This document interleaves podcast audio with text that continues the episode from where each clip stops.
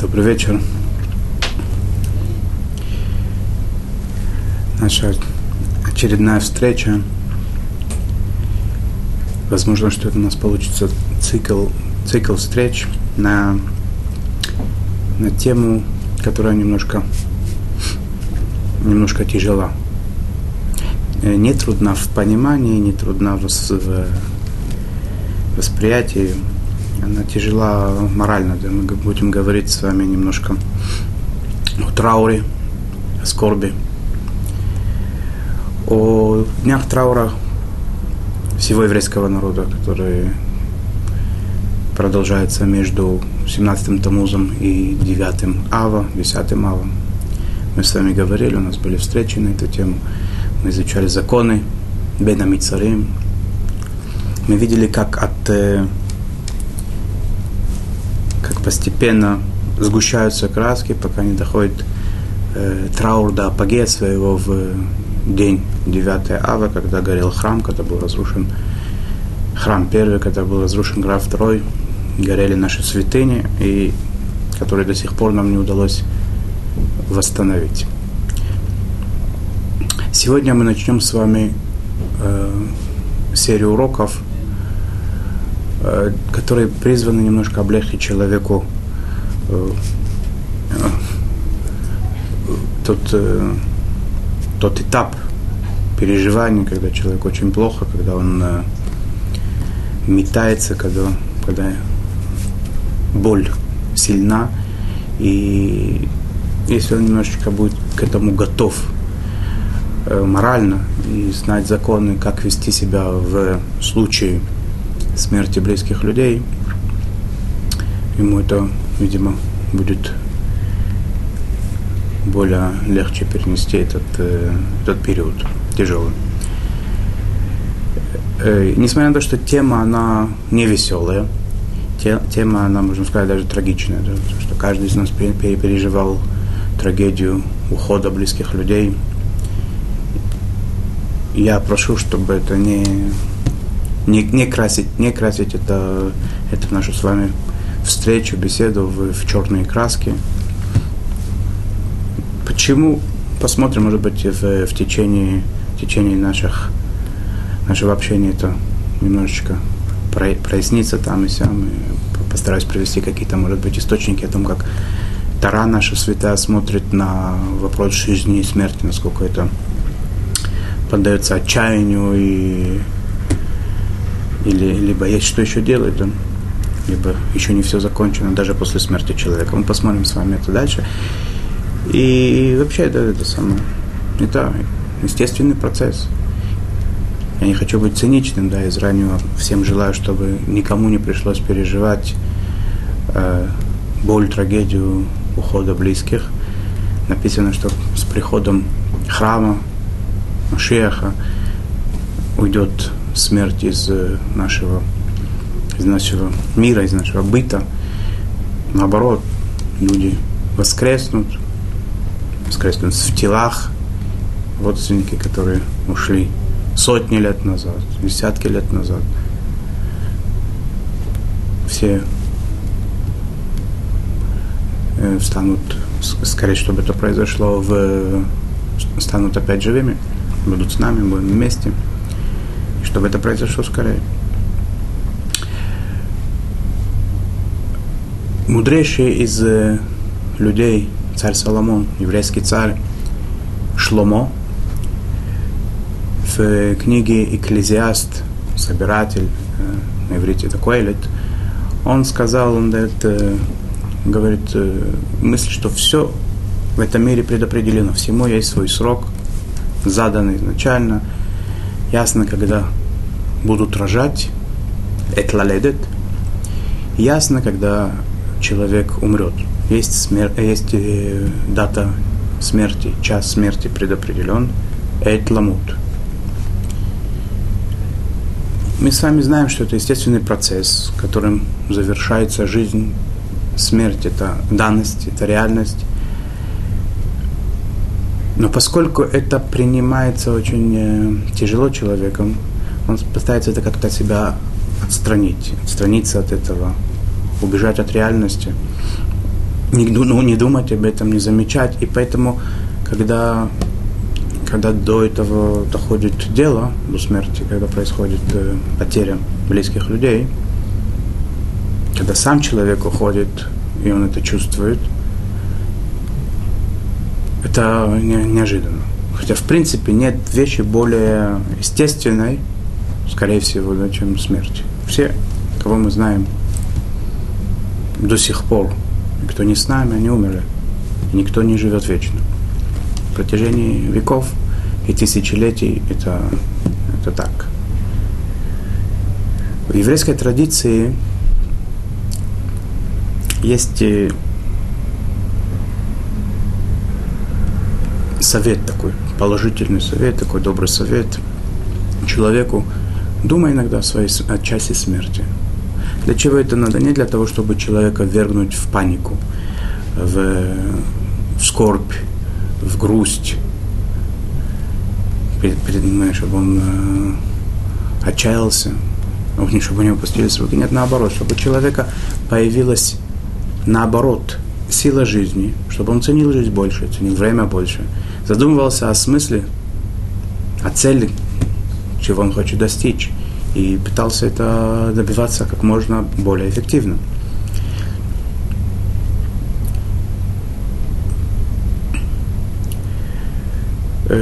Сегодняшняя наша беседа, я предлагаю в качестве вступления в законы траура.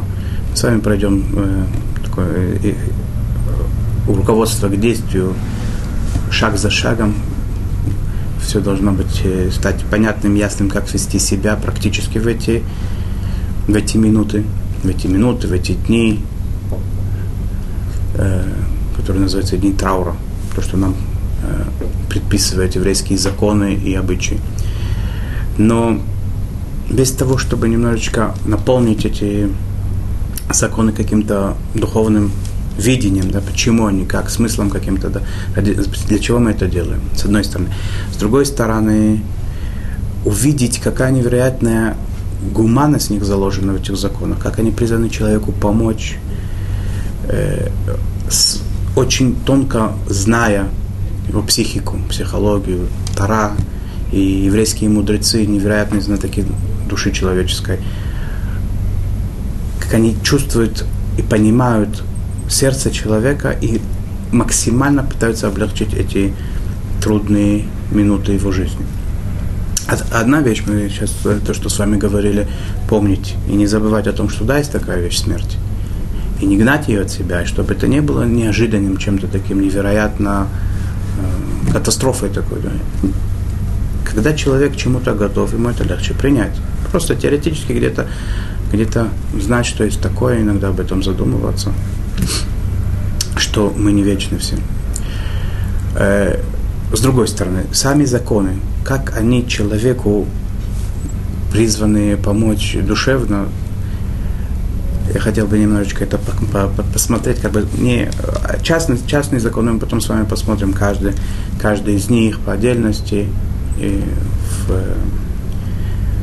в каждом конкретном случае по темам постараемся это сделать, чтобы это было последовательно. Сейчас я хотел бы немножечко для начала, в качестве вступления, да, в качестве прелюдии в эту тему, посмотреть в общем, да, в, в общем, что, какие есть законы и как они человеку помогают. С этой с точки зрения посмотреть немножко. Есть две крайности, когда человек сталкивается со смертью, с уходом близких э, людей. Кто такие близкие люди, мы тоже с вами посмотрим, какие-то всем родственникам, по которым есть законы траура. Но как бы то ни было, да, человек, э, наверное, все, все чувствуют, все понимают, о чем идет речь. Это настолько тяжелый момент, настолько человек это тяжело переживает, уход близких людей, что иногда могут быть это две крайности, да. Иногда это выражается тем, что человек впадает в какую-то такую истерику, истерию, меланхолию. Он, он воспринимает эту трагедию как свою смерть просто, да, как смерть близкого человека, как будто это смерть его, полное отчаяние, полное отрешение от всего. Пока человек возвращается к жизни, Это берет очень много времени, и иногда это горе, он э, даже не пытается от себя как-то с ним сжиться, как-то его э, немножечко облегчить, убрать боль немножко от себя. Он живет с этим довольно долго, переживает, это ему мешает выполнять обязанности свои, мешает ему жить. Крайность одна. Слишком, слишком тяжело это пережить, взять это слишком, слишком, слишком очень тяжело. С другой стороны, есть люди наоборот.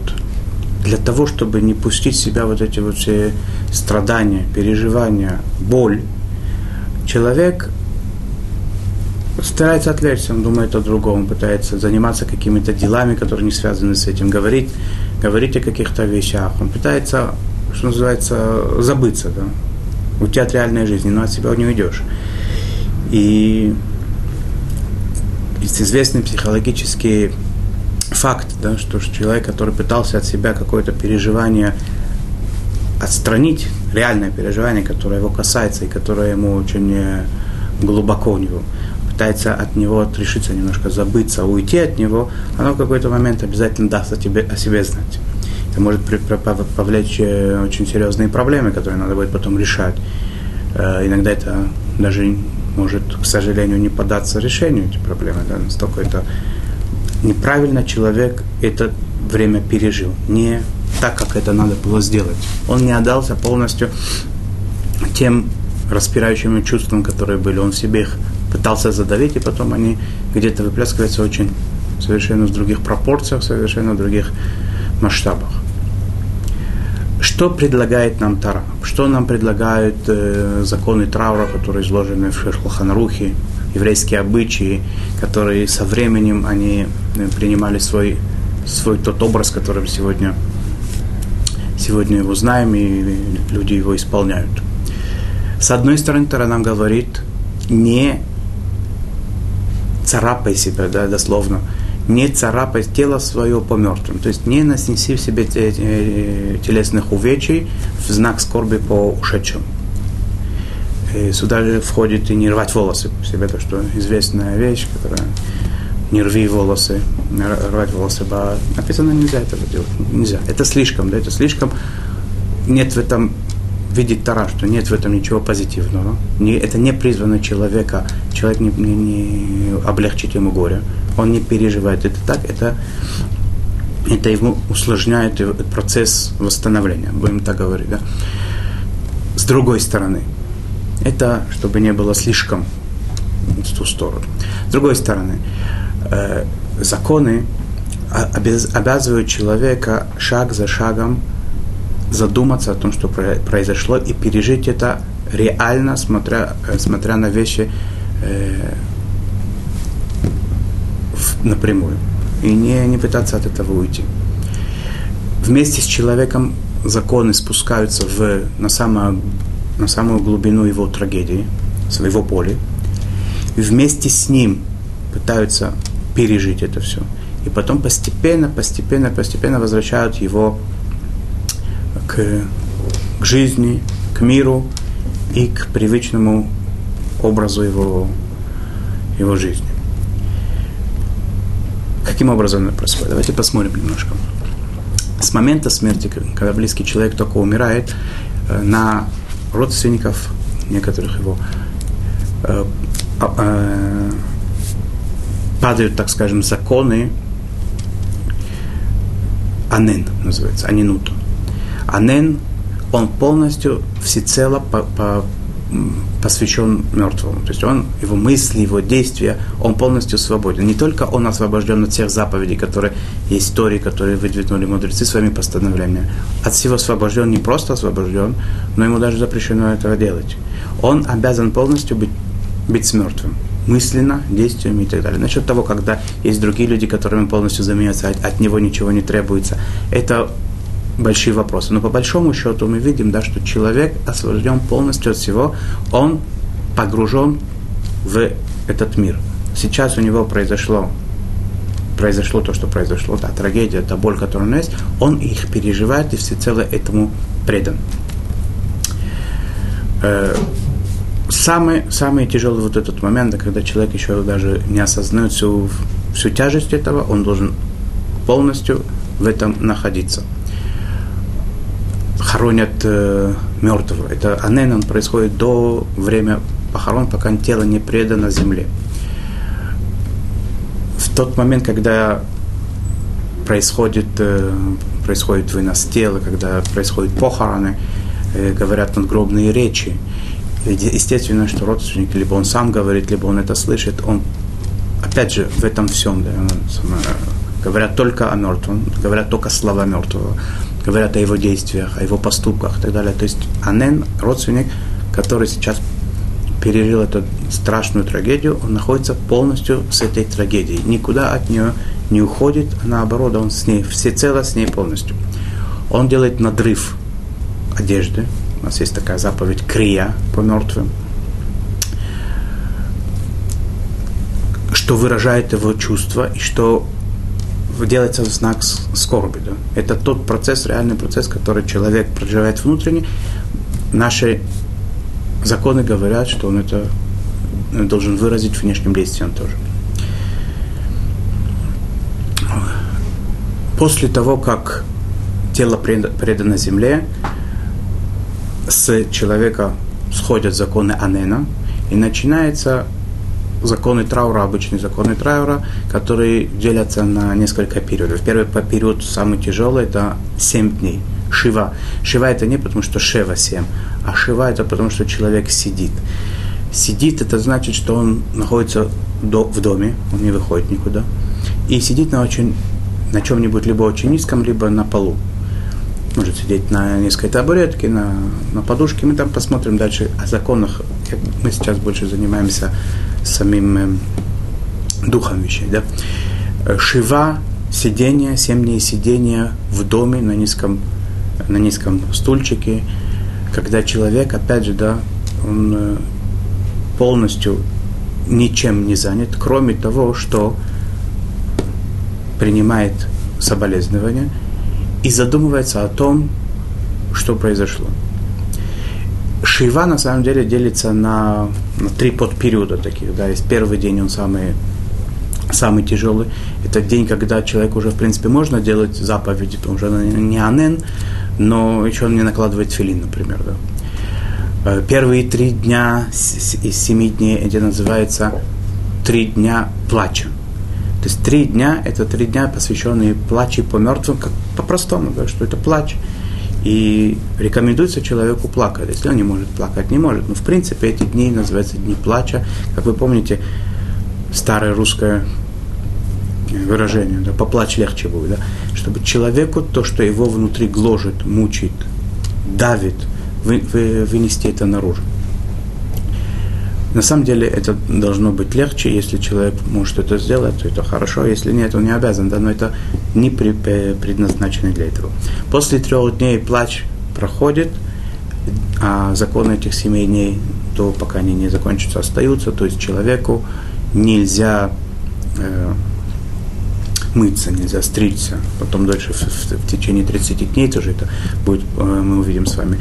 Эти дни, когда человек сидит на низком, когда он не сменяет одежду, которую он порвал, он сидит в одежде, в которой он, на которой он делал надрыв в, в районе груди. К нему приходят люди, которые, с которыми он говорит исключительно о, о мертвом, о тех уроках, которые он извлек из этой трагедии. Эти дни, когда он не занимается ничем, не отвлекается ни на что, не ходит на работу, не, естественно, не занимается ничем, что может привести к веселью. Да. Это дни скорби. Дни скорби, когда человек полностью предан, предан своему горю и занимается только мыслями о, о том, что произошло. В эти семь дней все должно человеку напоминать о том, что произошло. Он не одевает кожаную обувь, например. Да? Все остальные вещи, которые, которые связаны с, с трауром, напоминает ему то, что он, он сейчас в ненормальном положении, ему неудобно, ему плохо. И так должно быть в эти дни, когда ушел близкий человек.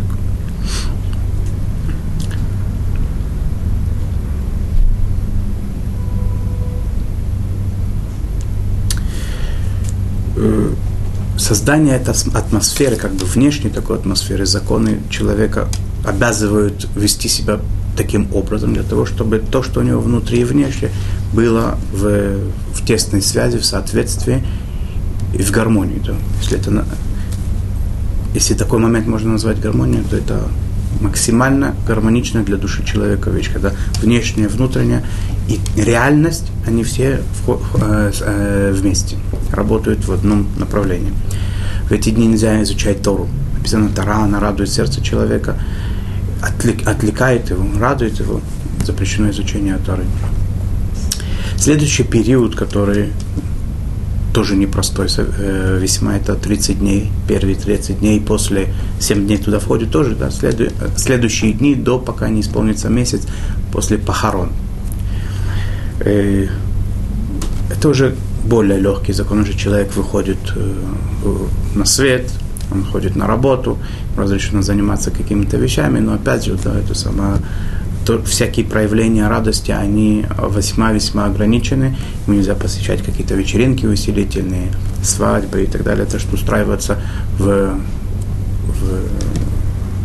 в, с весельем, с музыкой и так далее. Ему нельзя слушать музыку.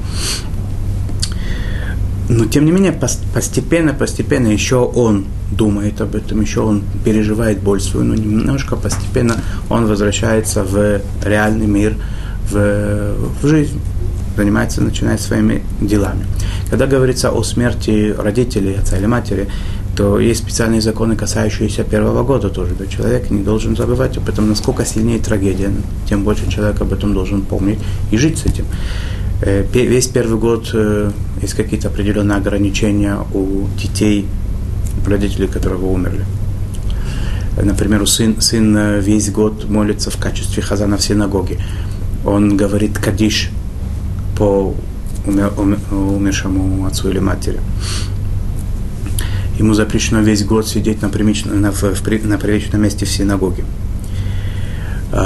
Когда заканчивается год, в принципе, по большому счету, траур закончился. Остается только постоянная память о близком человеке, о родителях. Каждый год, в тот день, когда умер отец или мать, опять же, сын становится э, в качестве хазана молиться в синагоге, говорит «кадиш». Когда зажигают свечи, вот эти, то есть память остается всегда, и человек от, от себя эту мысль не гонит. Просто потому, как это отдаляется от момента трагедии, легче становится человеку это, с этим сжиться, это воспринять, так и законы человека в этом направлении постепенно-постепенно направляют.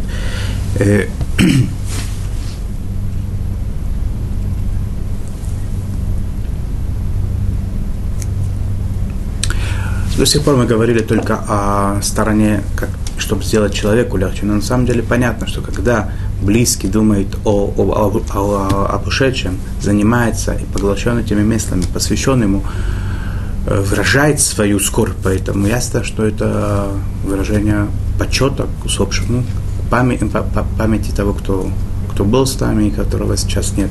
Тоже один из очень важных моментов уважения к человеку. Да. После того, как он ушел, показать наше почтение, уважение к его памяти.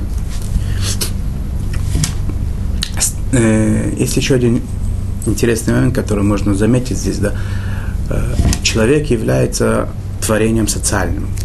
В тот тяжелый момент ухода близкого ему очень-очень-очень может помочь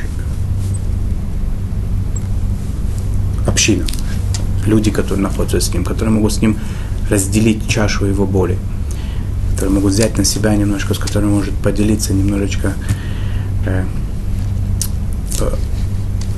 пообщаться, какая-то, какая-то отдушина. Это знают все, это, это понятно. В еврейских законах это очень... очень учтено. С первого момента, как только с момента смерти, человек постоянно окружен близкими, э, родственниками, друзьями, с которыми, с которыми он находится в общении. Похороны, да, осуществляются в, в стечении народа. Да. Панихида говорится мертвым в присутствии людей. Когда люди находятся, это намного легче, они как бы делят это, эту беду поровну. Надрыв одежды происходит прилюдно при всех. То есть это, опять же, да, это самое такое объединение людей вокруг общей трагедии. И самому скорбящему, самому родственнику, который сейчас в трауре, намного легче. Когда человека уже похоронили, и родственник садится в доме на Шива, есть очень важная заповедь, которая касается всех, всех людей, Нихумавилим, утешение мертвых. То есть человек приходит к, к тому, к скорбящим, садится рядом с ними. И в этот момент закон обязывает, обычаи, законы наши, они обязывают, чтобы человек ждал, пока тот, кто в трауре, родственник усопшего, не начнет первым разговор. Нам тоже интересный очень момент есть, да, чтобы не, не навязывать ему какие-то свои мысли, свои темы какие-то для разговора, потому что человеку сейчас непросто, да, он думает о чем-то, он переживает о чем-то. Он, если ему что-то есть сказать, он скажет то, что близко ему, и ему не придется, не придется говорить о тех вещах, которые в этот момент его, может быть, не совсем ему близки эти вещи, не совсем его интересуют. Ему это призвано, опять же, сделать немножечко облегчение такое душевное. Теперь, если, с другой стороны, если присутствующие посетители видят, что тот, кто скорбит, ему не просто начать, он погружен в свои мысли, он погружен в свое горе, в свою боль, ему тяжело начать первому, они пытаются его немножечко разговорить, то, что называется, да, начинают задавать какие-то вопросы, начинают разговор для того, чтобы, опять же, да, вывести его из забы- э, забытия этого, да, самое, чтобы он был связан с внешним миром, немножко возвращался к жизни постепенно и не зацикливался на своей трагедии.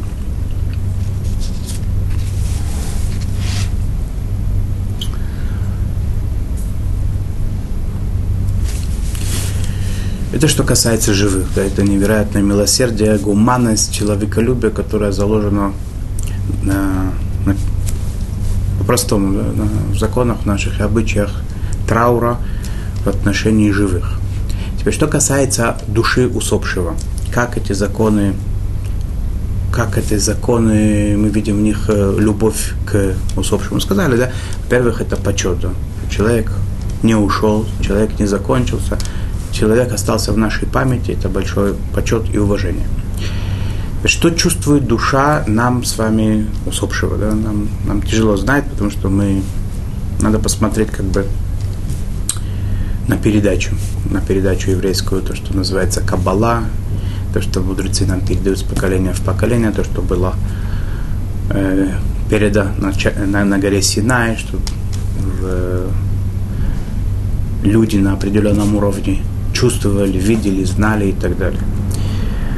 Э, немножечко, если приподнять кулисы, да, это самое, да, этого мира, да, нашего простого материального мира ощущения, э, я предлагаю посмотреть немножко, что написано в книге такого известного мудреца Торы нашего последнего времени, э, Рабиляу Деслера, да, в книге Михтавияу.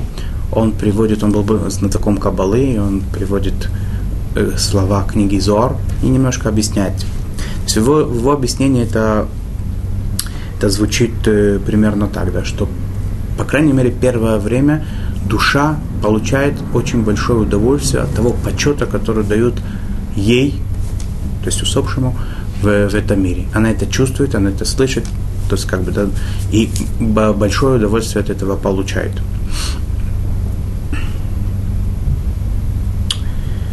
Э, то есть э, гробные слова, когда говорят э, какие-то э, восхваления в, э, в, отношении, в, в отношении покойного, э, когда происходят какие-то действия, которые призваны выразить, вы, выразить э, почет к нему, они очень-очень-очень действуют э, на благо души, ее радуют и доставляют ей удовольствие.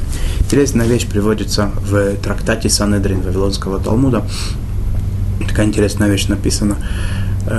Умерло два человека. Один из них был большой еврейский мудрец и праведник, а другой был пошлиновзиматель человек очень неприятный, как написано был Раша, негодяй такой, да, который старался всем как можно больше насолить и досадить. Профессия она была взимать пошлины. Получилась интересная вещь такая, да, неожиданная такая ошибка. Гроба двух усопших противоположных поменяли местами. И по ошибке сказали панихиду, вместо мудреца сказали над телом вот этого пошли, пош, пошлозимателя, да, пошлинника, который был человеком нехорошим, неприятным, негодяем, нарушителем всего, что только может быть и так далее. И написано, что душа его ужасно была рада. Хотя, казалось бы, да, вроде он же не в этом мире.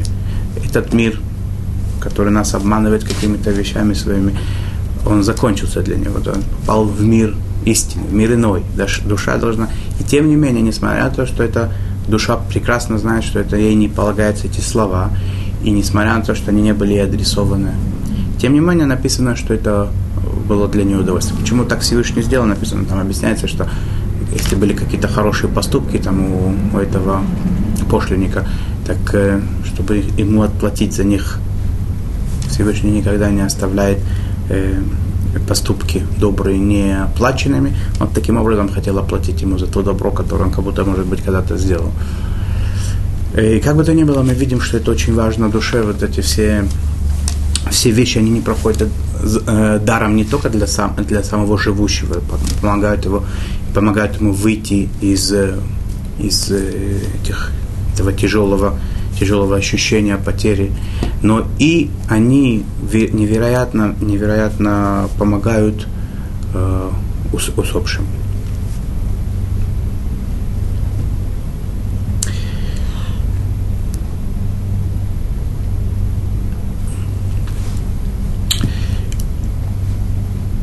В этом мире есть, есть право выбирать. Есть, есть зло, есть добро. Всевышний нам говорит, пожалуйста, есть две стороны, выбери жизнь. Выбирая добро, мы выбираем жизнь. Еще немножко поговорим позже, может быть, немножко о том, как это... как это получилось, что вообще возникла смерть. Ведь человек, в принципе, он должен был жить вечно, как бы, да? Если бы он сам себе не испортил бы эту вечную жизнь, он бы должен был жить вечно. Подобно тому, как написано, что в храме жертвы, которые приносились два, два раза в день, они называются тмидим. Не двухразовая жертва, не утренняя, вечерняя жертва. Они называются, это называется жертва, ее специальное название тамид, постоянное жертвоприношение. То есть она должна была быть, в принципе, постоянной. То, что сейчас нет храма из-за наших э, нарушений, это мы сами себе выбрали то, что, то, что должно быть постоянным, оно прервалось в какой-то момент. Искусственно это, да, то есть, ну, Реально, реально, реальный факт такой, то, что, то, что она должна была продолжаться. Так оно сделано. И жизнь человека, на самом деле, должна была быть постоянной.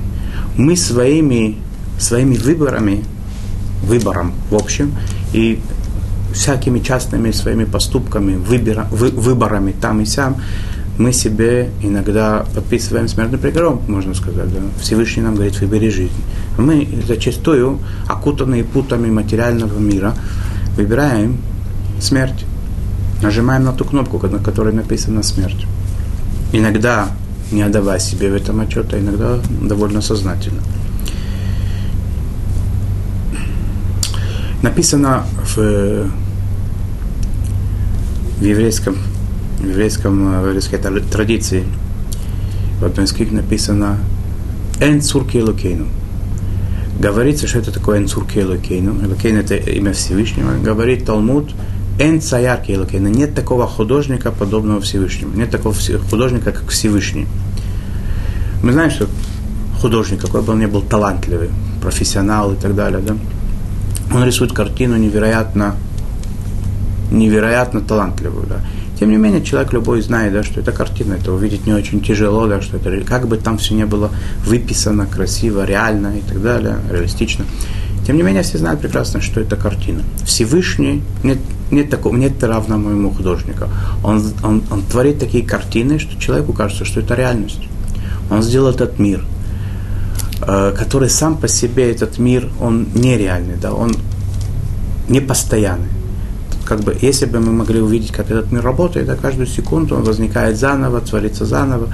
Все это э, немножко иллюзия, э, иллюзия такая. Да. То есть для чего это нужно было?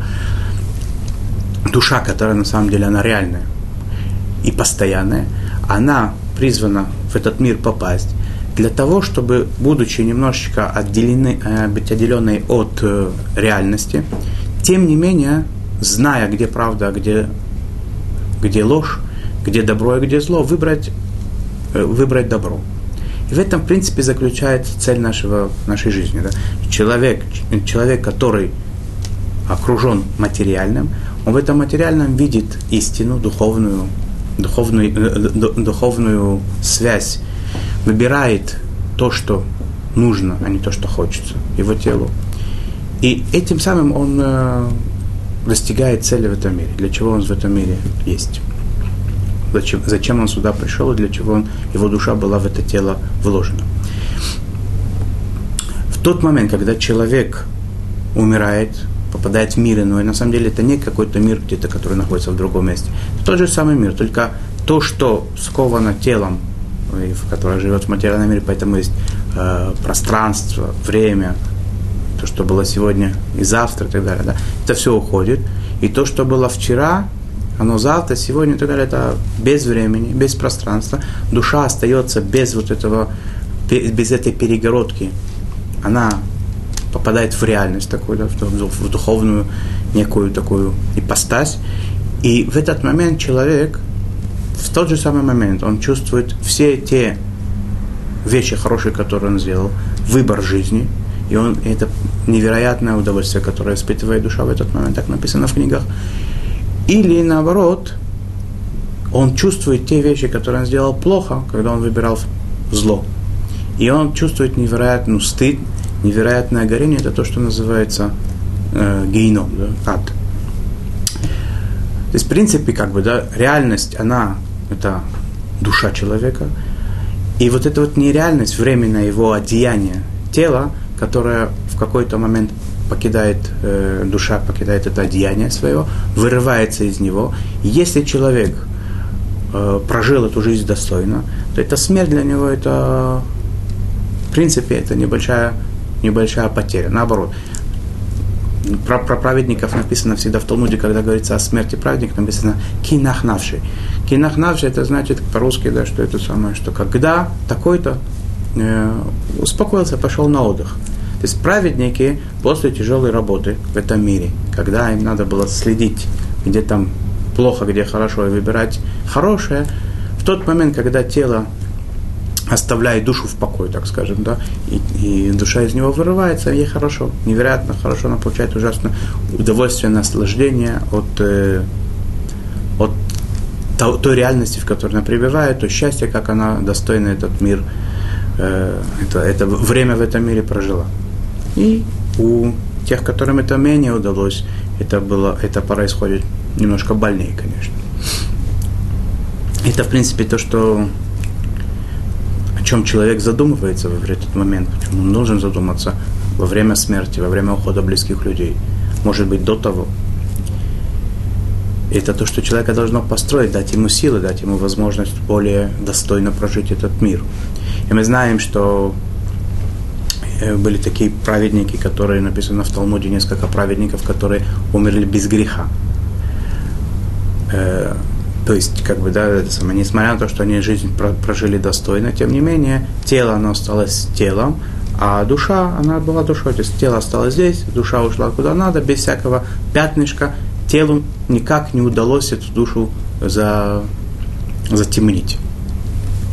Тело, оно влечет, вызывает э, у человека желание к, э, погневаться, возгордиться, захотеть чего-то, чего не нужно. И это душу, душу как бы пятнит.